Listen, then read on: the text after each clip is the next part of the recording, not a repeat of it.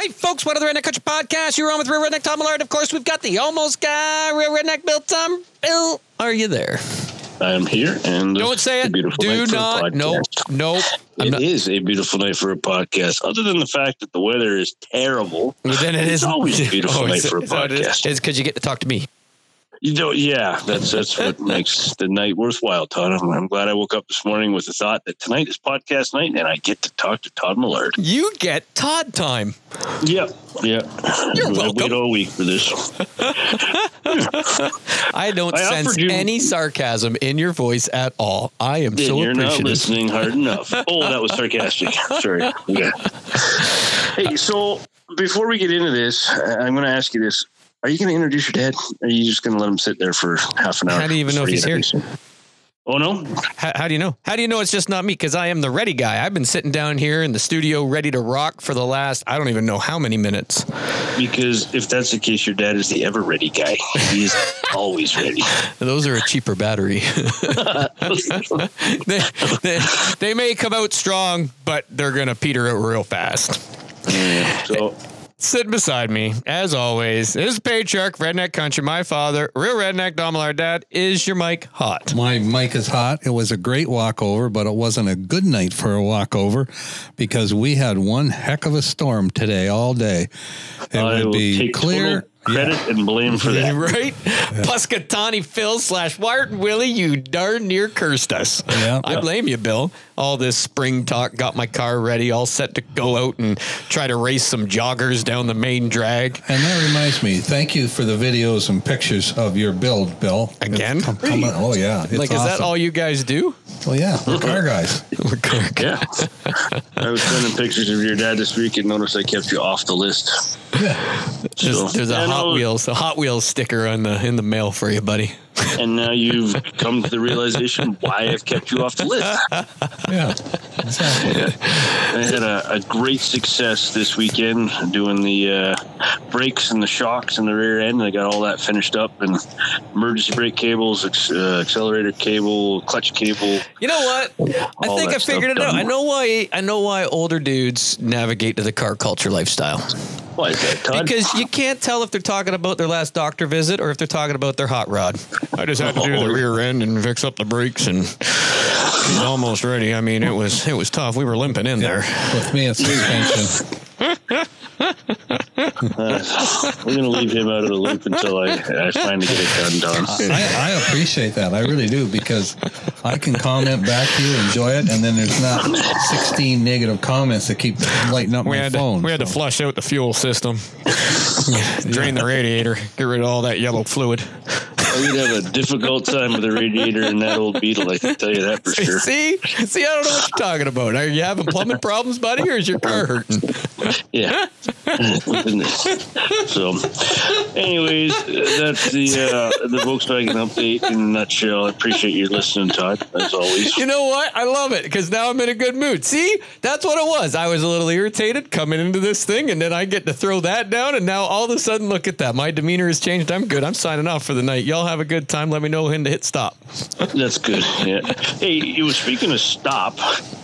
I did see some uh, some goalie pads and the the the, the, wall. the, the, the sieve that's going to be for presence. Have you actually put all that stuff on in cold weather uh, on ice, or are you just in your living room with all this? Tomorrow night. Tomorrow night, Bell's is debut. Oh. Thank you. Thank you, Dad. See, someone pays attention.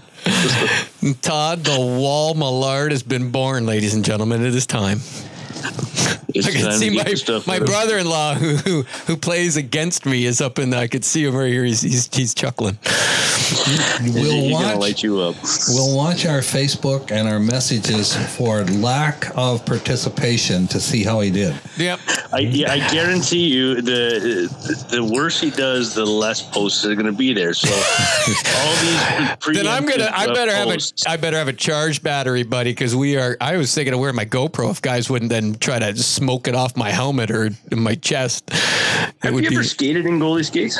You know, I used to play. How old was I, Dad? ten years old? Oh, yeah, I don't know. Before I went traveling and that, I played, like, my first year or two years, I played goalie. He actually went to goalie school. I did. The, down the street, the junior B, and his dad played for New York Islanders and New York Rangers. Lived, what, seven houses down the street. Yeah. And they still were, live there. He's still, dad still lives there. So they were, they're, they're, they were probably eight years older than me. Maybe a bit more, maybe ten, maybe no, they were, no, they were probably, cause if I was nine or ten, then they'd have been sixteen or seventeen. Cause he was junior. Yeah, you, well, he was, a, he, he played in the juniors and he was a goalie. So they had a goalie clinic school and I actually took the goalie clinic. So that's why I keep telling everybody I've done this. I've done this before. Yeah. I'm sure not much, much has changed in thirty-five years. So yeah. No concussions. I mean, your body's going to just be, it's like muscle memory. you I, know, I, I, I made, guarantee it's like riding a bike. I made the post on, on uh, my Facebook, my Instagram there, and Wendy's all, what, what arena, what time? And I'm like, are you fixing to come yeah. and watch? He's like, nope, making sure my calendar's clear so I go, I can treat you. oh, I'm ready to rock. I'm all, I'm all pumped. I got everything. I, it's been a while collecting the gear. I, I think I've shared this. My wife was like, we're not spending that kind of money. Like that stuff's not cheap. But no. I've been slowly finding it. And like, I got some amazing pads for free. I got the skates. I got, oh, buddy, I am ready to go. We're ready to dance. And I, I, the one thing I did see, and I, and I clicked off because I was just, that you were telling about cleaning tips. And that, that I figured that was true Todd Millard right there, that people were asking how you clean the pads and the blocker, and you were given the, your cleaning tips. So I figured if nothing else, you can have public education on how to clean goalie equipment, because I'm certain it's not going to be how to stop pucks. Because it's just inherent for me and it's hard to explain. You can't teach raw talent. Right. I, I, Why I does can, that blocker have no puck marks on it? Because I've never stopped the puck with it. Well, and that's exactly why I told him not to clean them. His, his pads, yeah. when he got them secondhand, were all puck marks. So blocker, everything was all puck marks. And he spent hours cleaning all the puck marks off. And I said, you know what? You might better leave them on that looks like you're actually stopping something yeah. because your next ten games, you won't have a mark on them. Because maybe because people can't hit the net. Well, yeah, well, because they're too in- intimidated by the wall coming at them. I tell you what. Well, all I am is looking for, all, all I'll be looking for is the, the post uh, of how you did and, you know, when the next call-up is to the big, big show. Cause I, I tell you what, did you see the jersey? Is it that, yeah, you did? The C H L? Mm. Yeah, I'm coming. So yeah. and then the next kicker, really what it's all about is, I, I guess I could tell you now, me and Jay have kind of been secret, but it's the launch of a new podcast possibly here. We'll see how the debut goes tomorrow night. Good. don't, don't tell people things that aren't going to happen. yeah. yeah. My brother, Jay? Maybe, yeah. Well, hey, I mean, you, you got to see, we're all about, this podcast is all about, you know, passing on hunting heritage and fishing mm-hmm. heritage through stories. Well, yep. why not through hockey? I mean, if, if I'm that good at hockey, they, how else do I get it out there? I'll not to sound cocky sure. or arrogant or anything, but... The one thing I know for sure is my brother can play hockey. And I know that you can play out, but I have no confidence in your ability between the pipes. I'm just saying right now. Now I need to the find only- a videographer. If anybody's listening, oh, dang it, this is going to air too late. I need to find somebody that will come and record it. Yep. I, I'm thinking that we can make a lot of money off what this is going to yield. I Tips guarantee. and tricks. Tips and tricks. Yeah. yeah. Okay. Well, there you go. Now we've taken yes. up time. Tomorrow night, it's stuff. awesome. I'm pumped. I, you know what? My buddy reached out and I, and I told him, hey, I got the gear. And he's like, really? And the guy that plays, the two guys that play goalie, but one's like really good. He played in the O H L, everything else. And, and so he plays in net because he gets bored playing out. But he's like, hey, you could, you could take it, Todd. You got the gear now. You can go in the net and I'll come out. And I'm like, no, no. Now, if he's playing out, I don't want to play in net. But yeah. he he can't make it this week, so they get my buddy messaged me up. He's like, "Hey," and I made those signs. His name is D J, so I had those signs. Better Than D J Goalie Services, and I plastered them all over the arena. Is it coming soon? And called Todd the Wall Millard for all your goalie needs. So I got a message on Sunday evening. Hey, do you know the number for that Better Than D J Goalie Services? And I'm like, yes, it's my time. He's like, yeah, D J can't make it Tuesday night. It's on like Donkey Kong. So yeah, I'm all pumped. So stay tuned. I'll let you know how that goes. Good. I'll be wondering. How did your week go, Don? Awesome. Didn't do much. Didn't shoot. Weather was too bad, but we went to a hockey game and, uh, you know, the usual. Still, still doing my walks and waiting for the nice weather to get here because I want to go out and and uh, put some uh, gun rests on my uh, deer, my deer stand, my closed-in deer stand that's up elevated. But every time we get a nice day and I get ready to go, it can't go, and then the next day it turns bad again. So haven't got to yeah. That, but. You know, yeah. that's that's it. I mean, with the weather, we, we've kind of taken a step back from the gun club for the last, oh, I don't know, six terrible. weeks, I'd say. It's it's not even worth. Our our we did go over, to the yeah. gun club on uh, we did go to the gun club on the weekend, though, just to pay our membership and have a cup of coffee with the guys. And, and uh, yeah, that was about it. But uh, we went sun, Sunday morning. And there was nobody. There was like two two cars in the parking lot, and they were the people. Oh, that the were weather was horrible on Sunday. Yeah. You went to the gun club, you nut job. Well, we weren't going to shoot. We didn't even bring our guns. Honestly, we went with the uh, the ten. Our, our membership dues are due April first, and uh, yeah, we just said let's go and uh, pay our, pay our membership fees, see who's there, and uh, nobody. Just the people were working there. I was the only ones there. So I had a nope. cup of coffee with uh, my buddy Peter, who's uh, he runs it, retired uh, Air Canada pilot, and we talked about uh, you know his, his working time, and I got to know him a little bit better on the weekend, and and it was fun. Just had a good half an hour conversation, and we came home, and I had a uh, a very lazy Sunday, and it was awesome. So nothing wrong with that. That's what you do when you get old, right? No. Work on cars all day Saturday, recuperate all day Sunday. Get some goalie gear and go sip between pipes. Buddy. Well, I've been yeah. looking forward to getting the tea bucket out as soon as the weather gets nice. But every time we get a nice day, it turns cold again. But I did you know, the magazine Canadian Hot Rods. I really like that uh, magazine, and I talked to Patty this week and renewed my subscription. So good to go for another. Were you ever in years. that magazine? Sorry, were you ever in that magazine with no, your car? No, I have not. Um, I was in one of the newspapers that uh, I can't remember the name of it now. One of the news newspapers. I was in that, or my car was in that. Made a couple of things, but I've never been in Canadian Hot Rod yet. But I've met him. He autographed a copy for me, and and I met him in uh, Saint Thomas Dragway at a at a show. Yeah, well, it's uh, it's getting to that time of year. But I, if we can get rid of this white stuff, I, I stayed home from work today. I called a, a snow day today and uh, had a doctor's appointment this morning, and then I came home and I worked from home. But there was no way with the amount of wind and blowing snow that I was even going to bother going up and down the four hundred highway today. Oh, Not was, even going to bother. Yeah, it was terrible. So, just terrible. I did no. my walks at the arena today. I couldn't do them outside. I mean, it, yeah. I could have, and I walked over tonight, but Uh, all the whole way over, I'm going, oh, my gosh, you get a few nice days and it spoils you, and I don't want winter to be back. I walked all winter, no. but I've had enough. But, you know, it's, it's turkey season soon. I was driving the other day, and I saw um, three toms, uh, full strut in a field uh, five minutes from work uh, down the four hundred, or down sixteen there in a little field. Full strut uh, with a hen, and then we get this. Good. Minus thirteen Good. Weather this morning. Yeah. Good. So it calms them right down. That's right. Give them that, that cold shower. You guys just take a chill pill till May rolls around for us. Well, there's absolutely no need for that to happen now because you're right. It'll make for a tough turkey hunt coming up. So. Oh, when it's nice early, and it was fixing to be nice early. So I'm kind of glad, but yeah. now we're out of the woods. So they'll go right back at it. I don't know.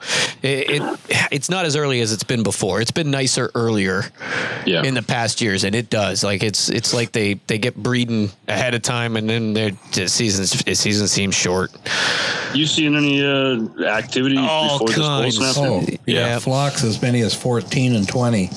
I got to get out. Which is weird this time of year. In the winter, they'll flock up. But this time yeah. of year, that many? I'm like, man, we got to go get permission in that spot. Yeah, I got to yeah, do sure. some rounds. I've been waiting for some nice days, and just hasn't been any. So I'm no. going to get some nice days and go out and, and get permission and say, okay, where can you park? And then maybe take a walk out and check things. But that weather yeah, hasn't come yet. It's getting that time when we should be starting to ask questions. And I, yep. like I said to you last week, that I, I bought my tags and I'm like, super excited to go.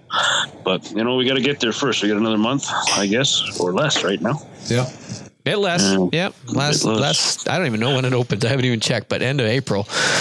So yeah. I don't know. Fellas Sometimes starting it's... to have all their, their sales on decoys, and I need a couple new calls this year. I don't ever um, I use my same mouth calls year over year. You don't, eh? Uh, no, I oh, I out. find mine. I knock the mold off them, see if I can pull them apart, and then I'm good to go yeah. with them. Once That's or twice in your mouth, it. They're softened back up. You're ready to rock. Yeah, that's why you sound like a dead cat when you use your, your mouth calls. Hey, the walls so, the walls don't lie, buddy. The walls don't the lie. The walls yeah, don't lie. Kicks you outside. But I I lost my striker last year after I shot my bird. I, I left it in the woods. You know, my, my yearly donation to calls to the woods. Now I gotta go out and yeah, I gotta go out and get a couple mouth calls and a new striker, and then I'll be good to go for the Doesn't season. Doesn't that drive so. you nuts when you get home and oh no, I've dropped it somewhere? Yes and no, because it's like workout supplements, right? You start working out and you're working out for a while and then it starts to get stagnant and you get that new supplement and you're like, oh, it's go time. It's like turkey season now. You go get that new call and you're like, it regenerates you. You're like, oh, now I'm ready to rock. Every year I get the the mouth calls brand new, and I always look try to look for something that's a little different or maybe a new call that's out there. You know, when I went to Florida that year, I got a couple, and I said, no, actually one in my bedside table that I haven't even taken out of the, the box yet. We don't want to know, Bill. That's kind of weird. Yeah, I'm keeping that so I know where to find it. But the uh, the calls I like to get from down south because uh, they're different. It's not stuff that you can buy. It's, it's, it's bedtime. Yeah, that's it. Yeah, you call my wife a turkey. Yeah, I was a kid. Candace is down the hall and she... Oh, Will Smith on you. Come on. Well played. Just say the word. I'll do it for you. Keep my wife's name out your mouth. Oh, that's Worst awesome. Part is that'll be a week old by the time this comes in. I know, and everybody's already tired of it. uh, yeah. I opened my social media post today and there was nothing but that on there. I know. I'm like, what is my brother-in-law was sending me meme after meme after meme. I'm like, what is he sending Whatever. me? This doesn't make any sense. And then I, yeah. I fired, and then I seen it, and I'm like, holy jeez, can we just write this whole industry off? These just, people just are so on. out of touch. And yeah. it's, put a pair of old school morals and values. They, they tear, yeah, what? Not. They need to listen to the Redneck Country Podcast. Absolutely. If they maybe so. they spent some more time. Maybe we should do that. Let's take a star hunting and introduce them to what the real world is like. That's it. You know, running out of ammunition, guns falling apart, and having having a good time, just laughing at each other and, and, and making making memories. That's, and then telling stories about it. Yeah, instead of eating their vegan foo-foo on some yeah. bougie island. So, what I did notice too was a plethora. A plethora, breaking out the big words, folks. That means a whole bunch. That, just in case you're just so you're aware, yeah, that that means plenty, big. Yeah. Of pictures uh, while I was eating dinner tonight about where we're going, and I figured oh. we talked enough about your hockey. Did that not uh, drive that you nuts? And go. the whole time I'm thinking, I'm working out, and I hear bling bling bling bling bling bling bling bling, and I'm like, what on earth? I can't post that many. Like the square no. for our podcast, that that. tiled title don't, is only so big. I can only fit so many pictures in that thing. Don't and, be afraid of the number of pictures. One is just a conglomerate of places and, and wetlands I found, and I will mention them. There's not a story for every picture. But I will tell you. That's good, folks, because we'd still be on the horn come next week when this one releases. If, if time permits, Todd will be born tonight. Well, the world is waiting uh, in great anticipation for that to Tell you to what, happen. These podcasts are about to get a lot better real quick. So where where are we going tonight? You going with me? Yeah. well, they, yeah. Okay. I mean, he comes over with are. a scroll, and I mean, most people our age, Bill, would have papers written or it electronic. He's got a scroll. It should tell you his age, but he comes over with a scroll. He sent us forty-five pictures, and then he says, "Oh, oh, you going with me tonight?" Right? He doesn't want to sound cocky, right? No, right? No. But see, sometimes I, I, being real for, is just better. I'm grateful for the privilege. And, uh, and I enjoy letting Todd know what he missed. So either way, there you go. I'm going to introduce a new name tonight, George Barrow. Uh, George okay. and I, we worked together, and he joined Ron and I lots of times, and uh, and Chuck a few times, and Fred a few times. But uh, George and I did, when Ron and I got on the wrong shift, we did a lot of hunting together, and so we did some scouting together. And the first picture that I sent you, it uh, it's, it's George and I. And what we did was we were out looking for wet spots and fields and looking for ducks to land. And, and that was going to be a, a duck hunting week. We wanted to start out on Monday morning, see what we could find. And we come across a, a concession where there was a row of farms, and behind the barns and the farms, there was ducks flying. And every once in a while we'd see a pair go down or five go down in different spots. We figured, man, there must be some wet holes back in there. But instead of just trying to park and go in, we decided that at this point we needed a laneway to get back in there, because there was like a woods and a field, and then looked like a swale, and then another woods, another field, and it looked like we had a lot of ground to cover. So we drove into this one farm that looked like it had a, a farm lane that went quite a ways back, and we knocked on the door and said, hey, we're looking to hunt some ducks and and uh, maybe check out the woods back there. Do you mind if we park and go back? The farmer said, no, no, go ahead. So we went in. And when we drove in, oh, behind the barn, maybe fifty yards behind the barn, here was this nice big pond, and it was fenced off, and there was no ducks or anything in it. But we thought, okay, we'll mark that on the map. So we parked, and then we walked back in, and uh, we we come to a a, oh, a deep hole, like a huge pond, and it was really deep sides. It was uh, steep sides way down into this pond. No ducks, geese on it. Found a couple more wet holes, wet spots. We found like the dead trees that didn't grow, no ducks. So we thought, well, okay. Holes, or would you call them swales? Well, they were, they were, the hole, no, wasn't a swale. I mean, it was, fields surrounded it. And I mean, it was deep. I don't know if it was an old gravel pit, what it was, but it was deep, but it was all sandy edge. But uh, it was, I don't think you could shoot across it. That's how big it was. And, uh, no, but nothing in it. So anyway, we decided that we'd, uh, we'd check out the woods. So, okay, we rabbits is open, grouse is open. So we walked through the woods, and we started uh, putting a few rabbits up, but nothing that we could get a shot at. It was pretty thick. And then all of a sudden we started putting up the odd grouse or two. So we split up, and we, we put some sp- space between us. And one, sometimes one guy would walk along the edge of a clearing while the other guy walked just inside it. And sometimes it, maybe it was the edge of the wood. One guy walked along the edge of the woods while one guy walked along just inside it, because they live in the edges. And uh, you'll see from the picture that we got two grouse each.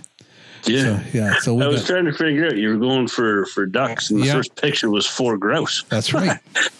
yeah, we got uh, we got we got four grouse that day. So we uh, we did some other scouting around and figured, you know, this is going to be a good spot for grouse, and certainly an opportunity for ducks. So we'd gone back to work, and we told Ron. Said, hey, Ron, on Saturday, you got to come with us. We'll save that place for Saturday. We'll go back in, park at the same farm. And if there's no ducks or anything flying, at least we can uh, we can hunt some rabbits and grouse. It seems to be a, a good spot. Ron was up for it. So the second picture I, I sent you, we went in and walked past that, or drove past that pond, nothing in it. So we parked just past the pond.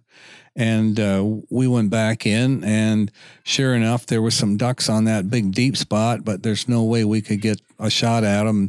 They left without us ever getting close. We we tried, the three of us tried to surround it, but we couldn't.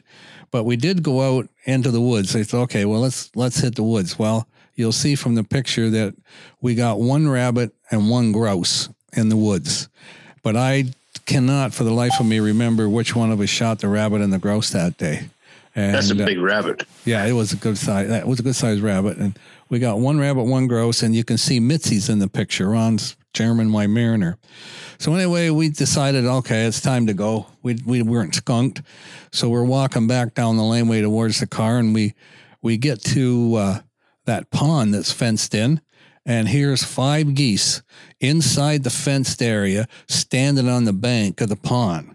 Okay, they had to have flown in after we'd gone in. They must have, they, they were not tame geese. They were not farm geese. They must have had flown inside the fence when we were going in. And uh, there was corn up uh, close to one side of that pond. So we decided, Ron and I decided, okay, well, let's, let's see if we can come up on the corn and then run them, run at the pond and try and get them as they take off into the air. Well, George, he decided he was going to go around to the other side of the pond. And George had never shot a goose. And you'll see in the picture, that I think that picture, he's got his uh, Browning autoloader. The Auto five. Yeah, the Auto five. So he went around to the, and, and that's what he hunted. Even in the grouse picture, you'll see he's got that Auto five. That's what he hunted with. I got my nice little twenty gauge double. Ron's got his his over and under that he bought that he's really proud of. But I got my little twenty gauge double. And so George went around, worked his way through the corn and went around on the other side and got in a stand of trees on the other side of the pond. So Ron and I got to the edge of the corn, and there's those five geese. And we said, are you ready? Let's go. And we ran at that fence. And when we got to the fence, those geese had started running towards the pond. They didn't fly immediately. They ran towards the pond, went down the bank of the bank of the water. When they hit the water, they were running on top of the water, flash, flapping their wings. They were using the water to take off. We got to the fence. We couldn't get any closer. And here they are coming up. And I brought up my twenty gauge, put it on the, just like on the back of the head of one as it's climbing. Ka-wham, fell in the water, moved to a second one. Ka-wham, it fell in the water. And I looked at Ron and I, we both said at the same time, I got a pair. We both looked back at the pond, and there was just two laying on the pond. We looked back at each other and went, oh, no, did we shoot the same two geese? And we had done. We shot the same two geese. And, of course, I'm saying, okay, well, that's the way to get them down. But Ron is a little bit more tempered than I am, and he was disappointed and angry that we shot the same two geese, he said, you know, because we could have maybe got four of them. But anyway, we watched them fly over the pond, and now they're climbing over the trees, and we hear a couple of shots, ka-wham, ka-wham, and then a third shot, ka-wham, and we don't see any fall. Uh, where it's hard to tell if any were hit. We figured, okay, that's George over there shooting at the three that flew away. And so I watched them run. So I'm going over the fence and get them out. So I watched them fly away. They they made a big swoop to the to the north and or the south, sorry, and they started flying straight south. And then as they got over the trees and then over a field, one just all of a sudden crumpled and fell. And I went, oh, he did hit one. I was going to say, because I'm looking at the photo. Yeah. I, and yeah. See, that's why I don't like looking at these. It's a spoiler alert. I could see three geese, so I knew how this story ended. But anyway, so George made his way back around to us. Ron had the two geese. And so, okay, George, like, like, tell us about your story. Tell us. He says, I thought I hit one. He says, but... He says, I've never shot a goose before, and they were climbing, and he says, I, I missed them. And I said, well, not entirely. He said, what do you mean? I said, well, one's dead. Like, it's the other side of those trees and across that field, but I think you'll find it easy enough. It's laying in the field. And he got all excited. He says, really, really? I said, yeah, you brought one down. All you got to do is watch him for a while. Like Ron and I learned that early. And so anyway, he, he went for the walk. I pointed him where to go, and he come back with that geese, goose, and he was just beaming because that was his very first goose. And that's a good picture there with the th- with Ron and George. I took the picture, the three geese, the rabbit, the grouse. And I knew and you Mitzi. Took the picture, too, because their heads aren't cut off. Yeah, everything was all centered in that picture. Oh, no, but I tell you, that was a, it's an interesting lesson to that you learn to watch them. Oh, you know, yeah. you shoot you shoot at them. And I remember when I was first first hunting in layout boats on Lake Erie, you know, a flock of bluebills would come in or something like that, and you'd you'd shoot, and then one, two, three, and ah, I missed, and all of a sudden, watch him, he's going down, and all, and they'd be crash way out there. His, his lungs would fill up with water or with uh, with blood, and then and that'd be it. And, and, you know, uh, when you don't have to do that. When do you not have to do that, Mister Cocky and Arrogant? Not to sound cocky or arrogant, but if you just shoot him in the head, yeah, yeah. you don't have to watch him much for, for very long at all. Right, right. You're on point tonight. You know that, like a like a German Weimaraner, baby. That's it. But anyway, yeah, that's uh, that's good. So yeah. he, he got his first goose there. He got his first goose. Yeah, he was. Oh, he was excited. He was pretty happy. Now he did get a couple more after that, but you got to remember, we didn't hunt geese back then. We only hunted ducks. But if you came across them, you certainly went after them.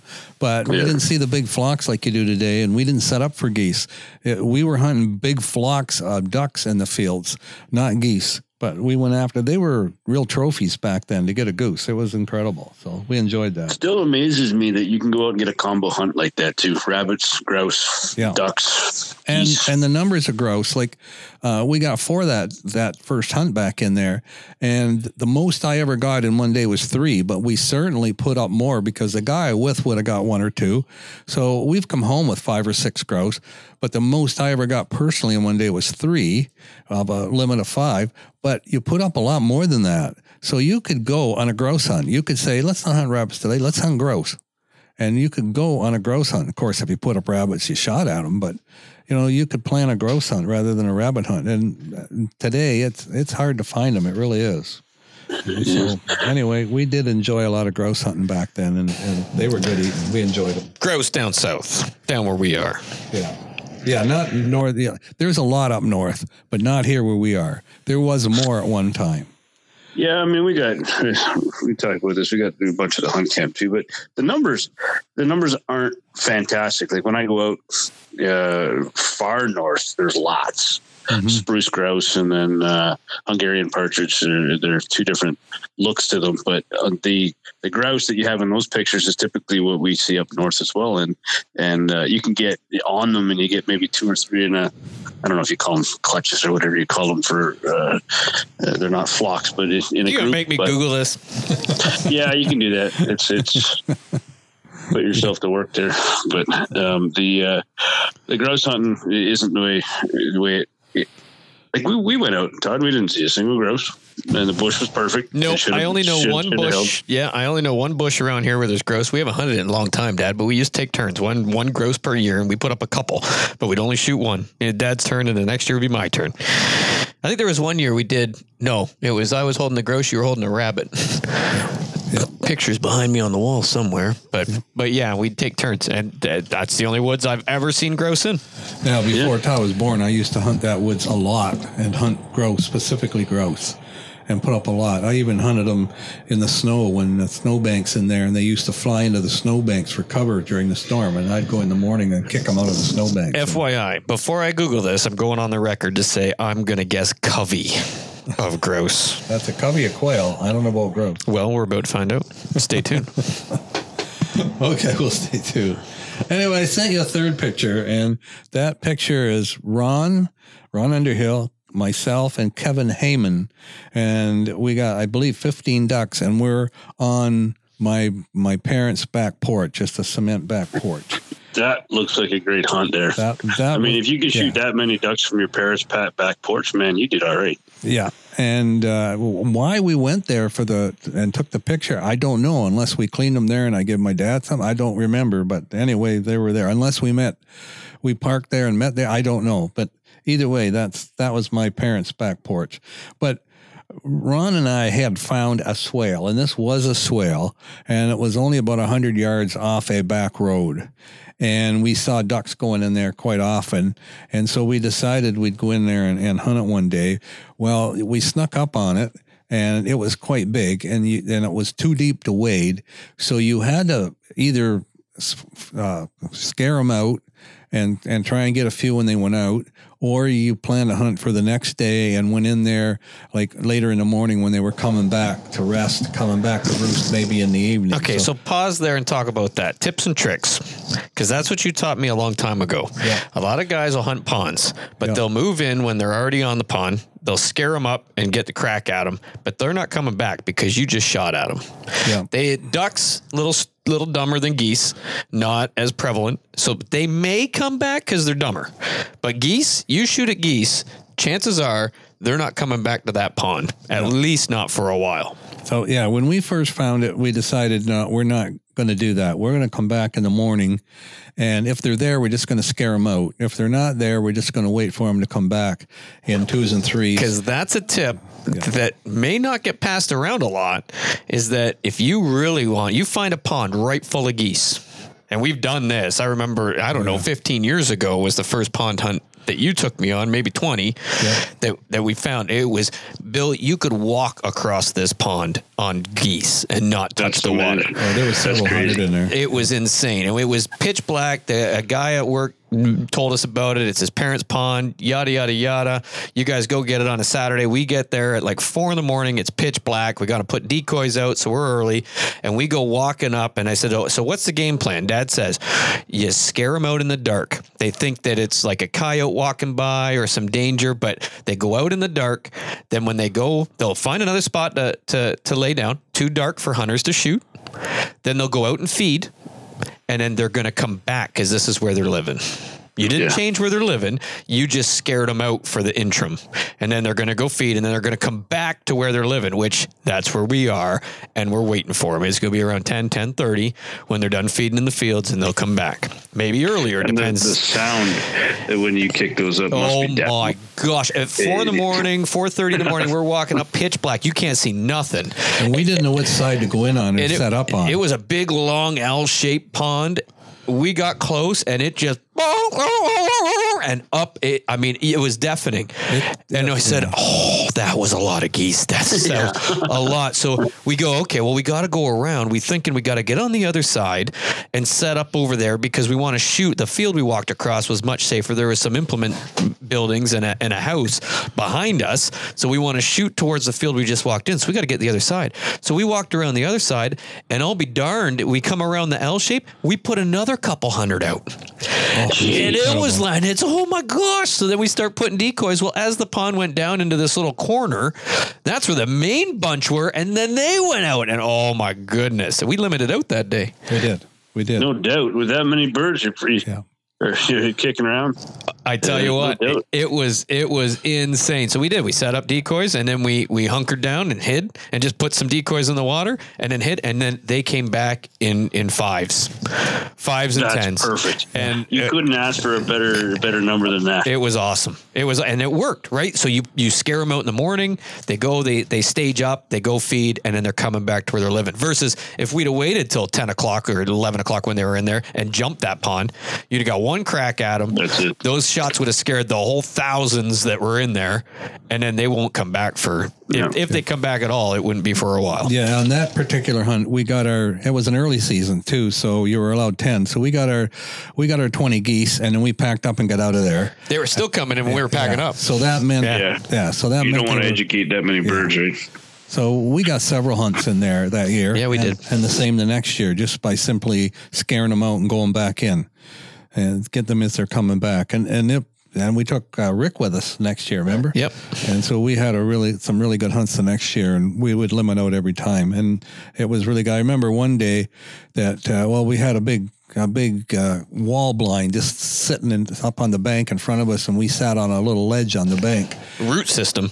Yeah, yeah, roots, like trees and that behind. This was us. One of those accordion and, style blinds, but well, it's got to be six and a half feet tall. We only put about five floaters out and four or five standing geese on the bank, and this flock of geese came in, circled, but they didn't come to the decoys. They they headed to the corner, and they were going to land in the corner. And I said to Todd, "They're going to land in that corner. They're not coming to the decoys. They're going to land down there and draw everything there." And Todd got on the call, and he went crazy. Like, and they were only about ten feet off the off the water, wings set, feet down, and then they all of a sudden put their feet up, made a turn. Now they're only about four feet off the water, and they turned towards the call, and they started to come along that edge, and then they saw the decoys, and they came right along there, four feet off the water, and we're going to land right in our decoys right to us. And it was the first time that I'd ever seen a call work that good and keep them four feet off the water until they were right in front of us. Remember that? Yeah, I didn't even have to tell that story. I didn't even have to sound cocky or arrogant there. Yeah. So I, I, I will say we hijacked the Days of Lead because this is steel, and yes, I'm, I'm That's okay. Greatness this was is, born. But that was where the, we go, right? Well, and that was the same. Sitting around a campfire, just telling stories. This is where it works, especially when you're sitting with me. I'm going to take over anyway. So uh, that was the same morning that we had one left for our limit. We whack them in that corner where they were going to land. That's where the, the, there was, there was an island out in the middle, and yeah. the wind was kind of blowing there, but it was really stagnant. You could see where the geese were really piling up because the water had that disgusting filth on the top of it, like a film. And that's like it, because the, the wind had pushed all the crap that way, and it wasn't that windy, just a breeze. And so that end of the pond was stagnant with like goose crap. Like it was disgusting. And we shot the last goose, lands, and pushes up against the island.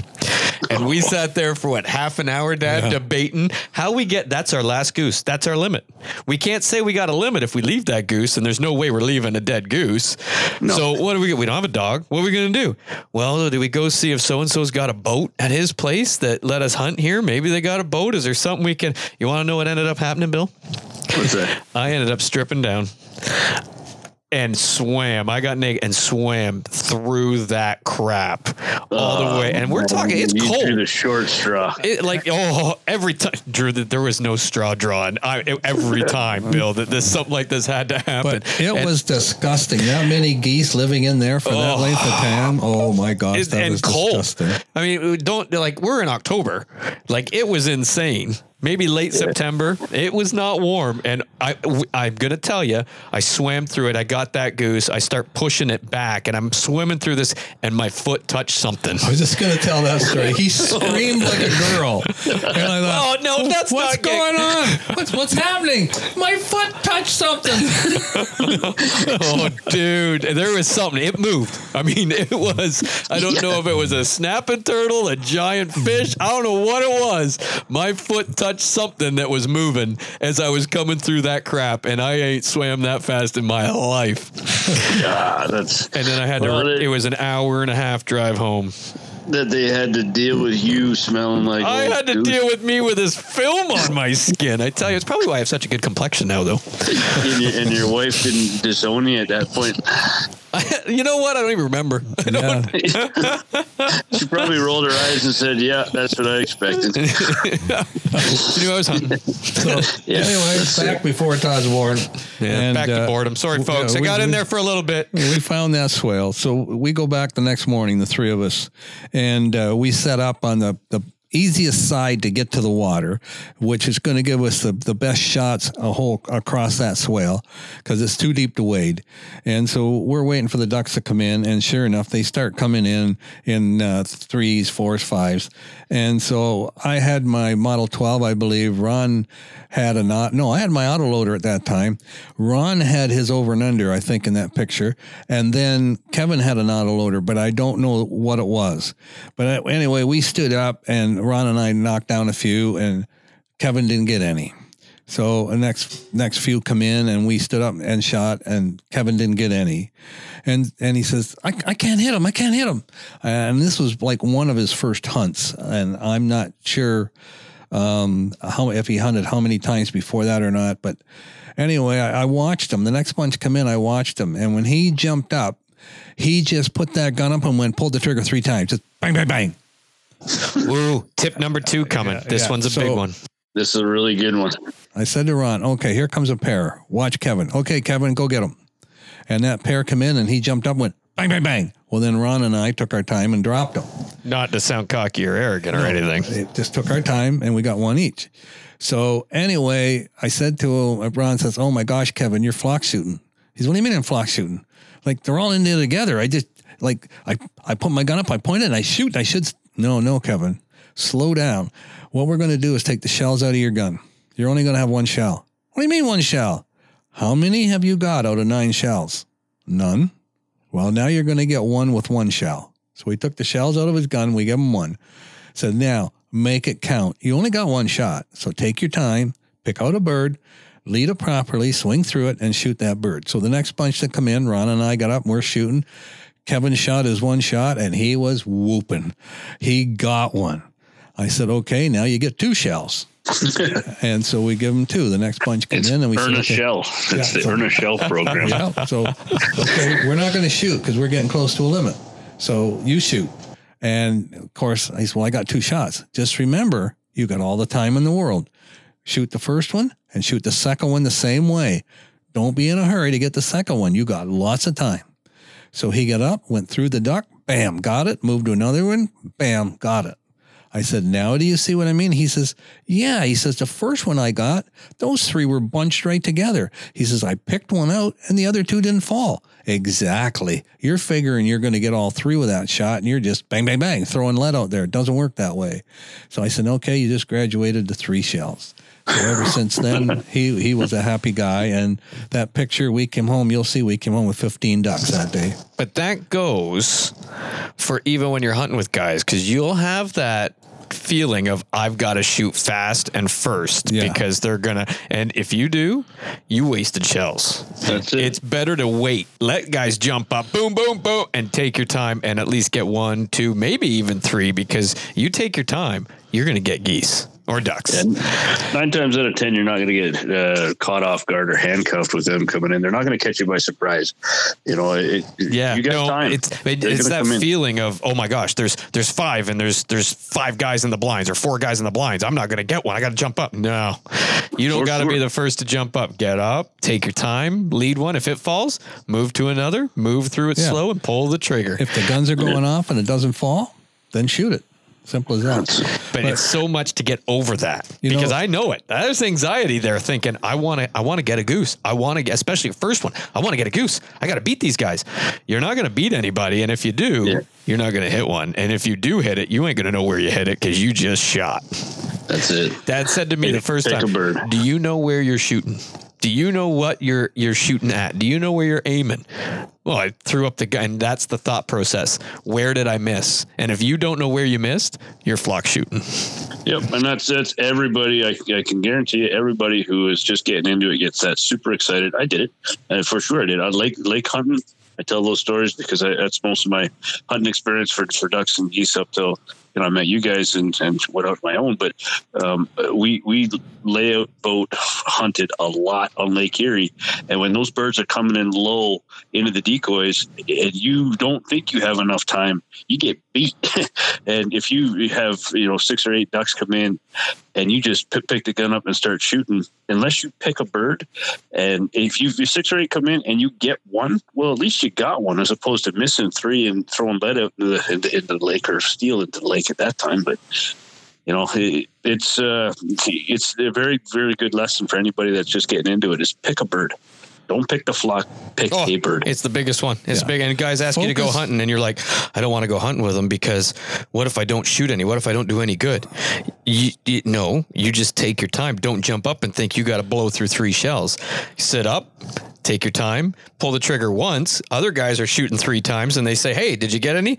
I only pulled the trigger once. And if you only missed one when you pulled the trigger once, it's not as bad as I missed all three shots. And if you take your time and you do that, chances are I pulled the trigger once and I got one. Yep. That's it. Yeah, for sure. Do the same thing again and again. There's lots of times, even hunting geese, I don't get my third shot off. You barely get out of the blind by the time we got our third shots off. And it doesn't bother me. If, if I if I got two geese with two shots, I'm happy because there are guys that hunt with us and they got two with three shots. Because he's just happy to be able to get up out of you the blind. Right. I was able to sit up this time. Yeah. Now I'll try mounting my gun. Now, a, a side note to that hunt. When we were when we were going in and walking around looking for a spot to get in there close to the water, there was a kind of a, a wooded, uh, not mature trees, but kind of a stand of trees around one side that we had to walk through or around. And we come to a spot along the edge of that pond that looked like that had all kinds of deer tracks there. It came across the field and, and all messed around that edge of the pond, all kinds of deer tracks in the mud, and they were deep. And I thought, man, there's a, that looks like A, a big deer. And Ron says, oh, it really does. And uh, we had a guy worked with us that didn't duck hunt, but he bow hunted. Well, back then, uh, Ron and I didn't bow hunt. And so we went back and, and told this guy we thought there was a nice deer hanging around that pond, maybe going there to water. We didn't know because we never even deer hunted then. We didn't start deer hunting until the black powder hunt came in. And we did not bow hunt. So I drew him a map and I said, go in there and, and see if you can see that deer in the morning. Maybe he's there or in the evening, whatever. So anyway, next day at work, he comes back and he says, thanks for the tip, guys. I said, oh, did you see it? No. And and I when last week, it reminded me of this because we were talking about this. He said, it was pig tracks.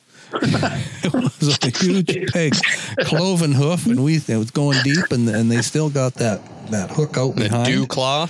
Yeah, and uh, we and it. Uh, uh, I don't know. He, I don't know if it was a wild pig or not, but anyway, he said that was a pig in there, and he said it wasn't a deer, it was a pig. I said, oh, okay, sorry about that. So. We learned a lesson. So nothing I, wrong with bacon. I really nothing wrong at all.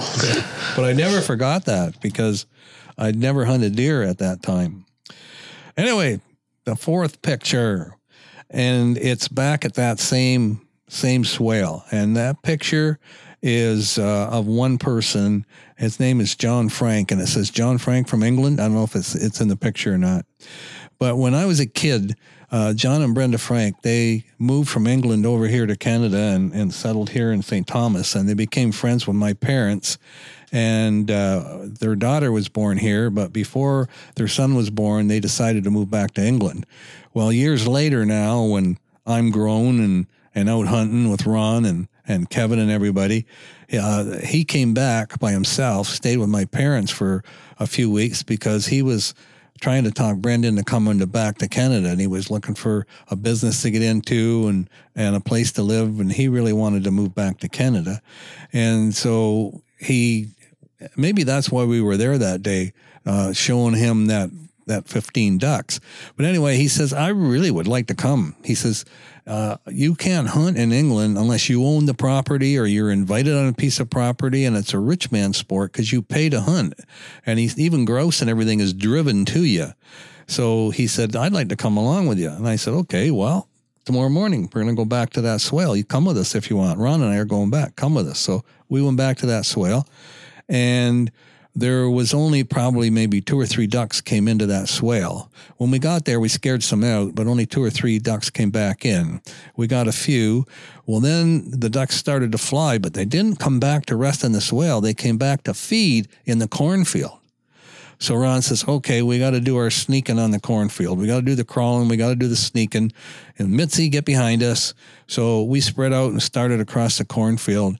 And then when a flock came towards us to feed and started feeding across the field, that's when we would jump up and shoot them. And then that happened two or three times, and we ended up, uh, I don't know, I think there's seven in front of him.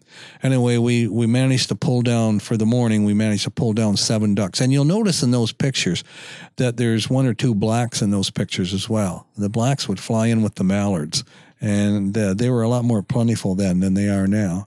But anyway, he was amazed at, at Mitzi. She hung back until the first shot was fired, and then she was out there like a shot, picking up ducks and, and chasing them down. And and uh, we had a good morning, and he enjoyed it. So he says, okay, you got to take my picture. Give me a gun. Take my picture. Get the dog in here. And so he's got his arm around Mitzi, and I said, oh, you want a picture? He says, yes, I'm sending this back to England. He says, I'm telling them that I'm enjoying duck hunting over here. so so he, yeah, that's the picture we took, and that's the picture he sent back to England, and he was quite taken. Now, they did not end up moving back. He he did come for six months or something, but then he went back to England. They never did decide uh, end up coming back to live permanently. Couldn't, but, couldn't make it work, but yeah. yeah. But anyway, yeah. man, my my parents stayed in touch with him for years until my parents finally passed, but they never did move back. So anyway, I sent you, let me see where we are with time. We're getting close. I sent yeah. you a series of pictures of wet spots, and I don't have a story for every one, but I wanted you to see all the particular flooded cornfields, wet spots that we used to find. Now the farmers, they tile their fields, they build up those spots. They there's not near the wet spots like there used to be. And I sent you probably, what, six or eight pictures of wet spots. Yeah, there's that, just a few of them here. Yeah, that we found. Now, there there is one that uh, you'll see me standing in a cornfield. It's not a wet spot. It's a it's a cut, a picked cornfield, and I'm holding ducks in each hand. And yes. there's, it's the only one I think that there's no water. Well, looks like you're wearing a tie. Uh, oh, no, that's that's the one before that. Yeah. Okay. if you if you look at the front of me in that picture, you will see the mud up my legs and up my coat. Can you see that mud? Yeah, absolutely. We we crawled through the cornfield and let the dogs feed, or the dogs, let the ducks feed to us. And as you're crawling through and they're feeding like up in the air and then down in front, you're just, you're crawling towards them the whole time they're feeding towards you. And then when you can see the green heads popping up and down in the corn, you just get your gun on your shoulder, like pull it up beside you on your shoulder and wait until they're right in front of you and then sit up. And then it's just, and up they go. And so you'll see all the mud on me from, from doing that crawl. No decoys there. You're just uh, just getting close and, and pulling the trigger, and they're putting, putting oh, the bead the one, on the right spot. Okay, the one, yeah, exactly. Now the one, the one that you think I'm wearing a tie, I'm standing in, in a water hole, right? Yeah. That that water hole, was uh, one of the water holes that I told you the story last week about uh, Ron walking, or like the hot water hole we found. I went back by myself, and then we we hunted another water hole that I found in the area. Ron, Ron walked over to that, and I said it was a whole series of ponds and water holes that had stumps in it. That was one of the water holes with the stumps in it, but it's kind of a blurry picture. But there is. But I'm with you. It looks like he's wearing a tie. Yeah, yeah, it does. He's got a suit under his olden days when, when you went to the gun club with a suit on and you had a tie and, and you hunted like a gentleman back then, I guess, right? Yeah, I, I don't know. So go to the last pic. Go to the last picture that I sent you there. That uh, yeah, that one, that picture Todd's looking at. The last picture I sent you, it's uh, a lot of grass in the in the pond, and I'm in the middle there picking up ducks, and I think it's Mitzi's in, in the water, or maybe not. Anyway, um, that is the pond that dried up on us in that dry year. That when we couldn't find any wet spots, that's the pond that dried up on us that we put the plastic down and made. Oh, that's the same one. That's it. And you'll see Lake Millhill. Yeah, and see, but there was no water the year we put the plastic in there. But see the bank behind me, how it it's it, like a little dip, and that. That's right. Yeah, there's a. We just laid on that dip, and put the plastic behind us, and and put the decoys on the plastic, and that duck came right over that little ledge there, or that dip. That's that's the pond that we made into Lake Millhill. So anyway.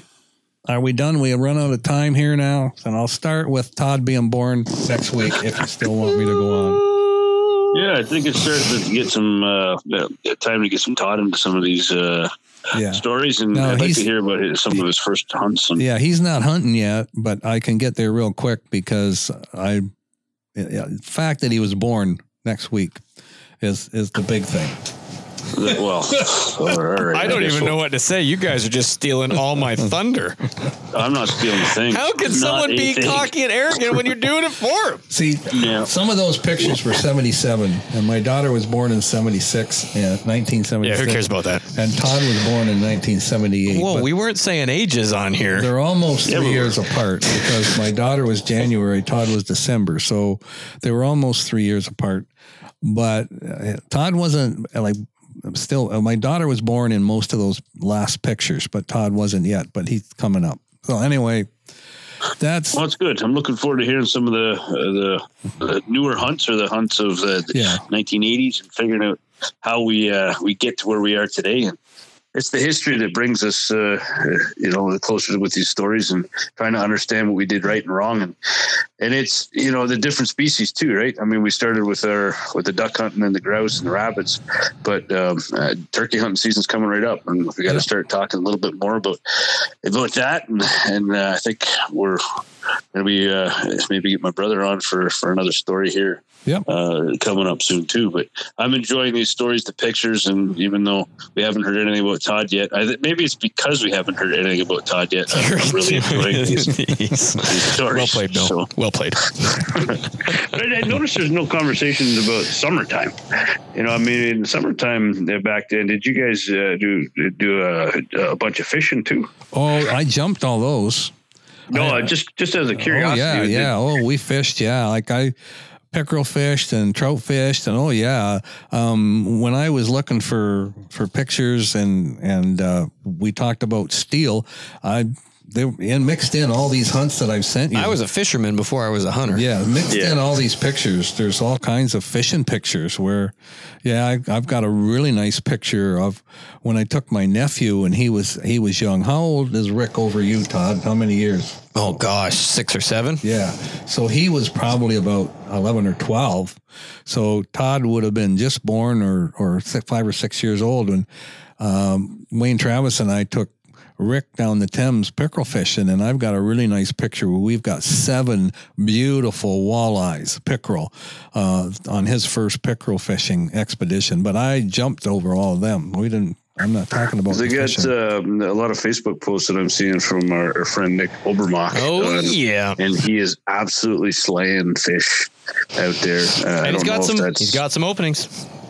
Yeah, well, that's what we're kind of looking uh, looking at in the summertime. I'd like to call them up if time's going to allow, but uh, time's getting tight already. But I tell you what, all I can tell you is the fish that he's posting there make you want to jump in the boat and and and uh, book a charter with we, him. Yeah, we'll give a shout out. Well. Pond Predator Fishing out of Lake Saint Clair and Detroit River. But yeah, he said this time of year the big spawners are up in the in the Detroit River, right? So yeah. This is the time of year you catch the monsters. Check them out because there's definitely a bunch of those fish in his pictures uh, on Facebook. And if so. you want to try hand lining, he's the yeah, man. He's the man. So, well, that's good. Uh, anxious to get this one out and appreciate the conversation, gentlemen. Yeah, thank yep. you, Bill.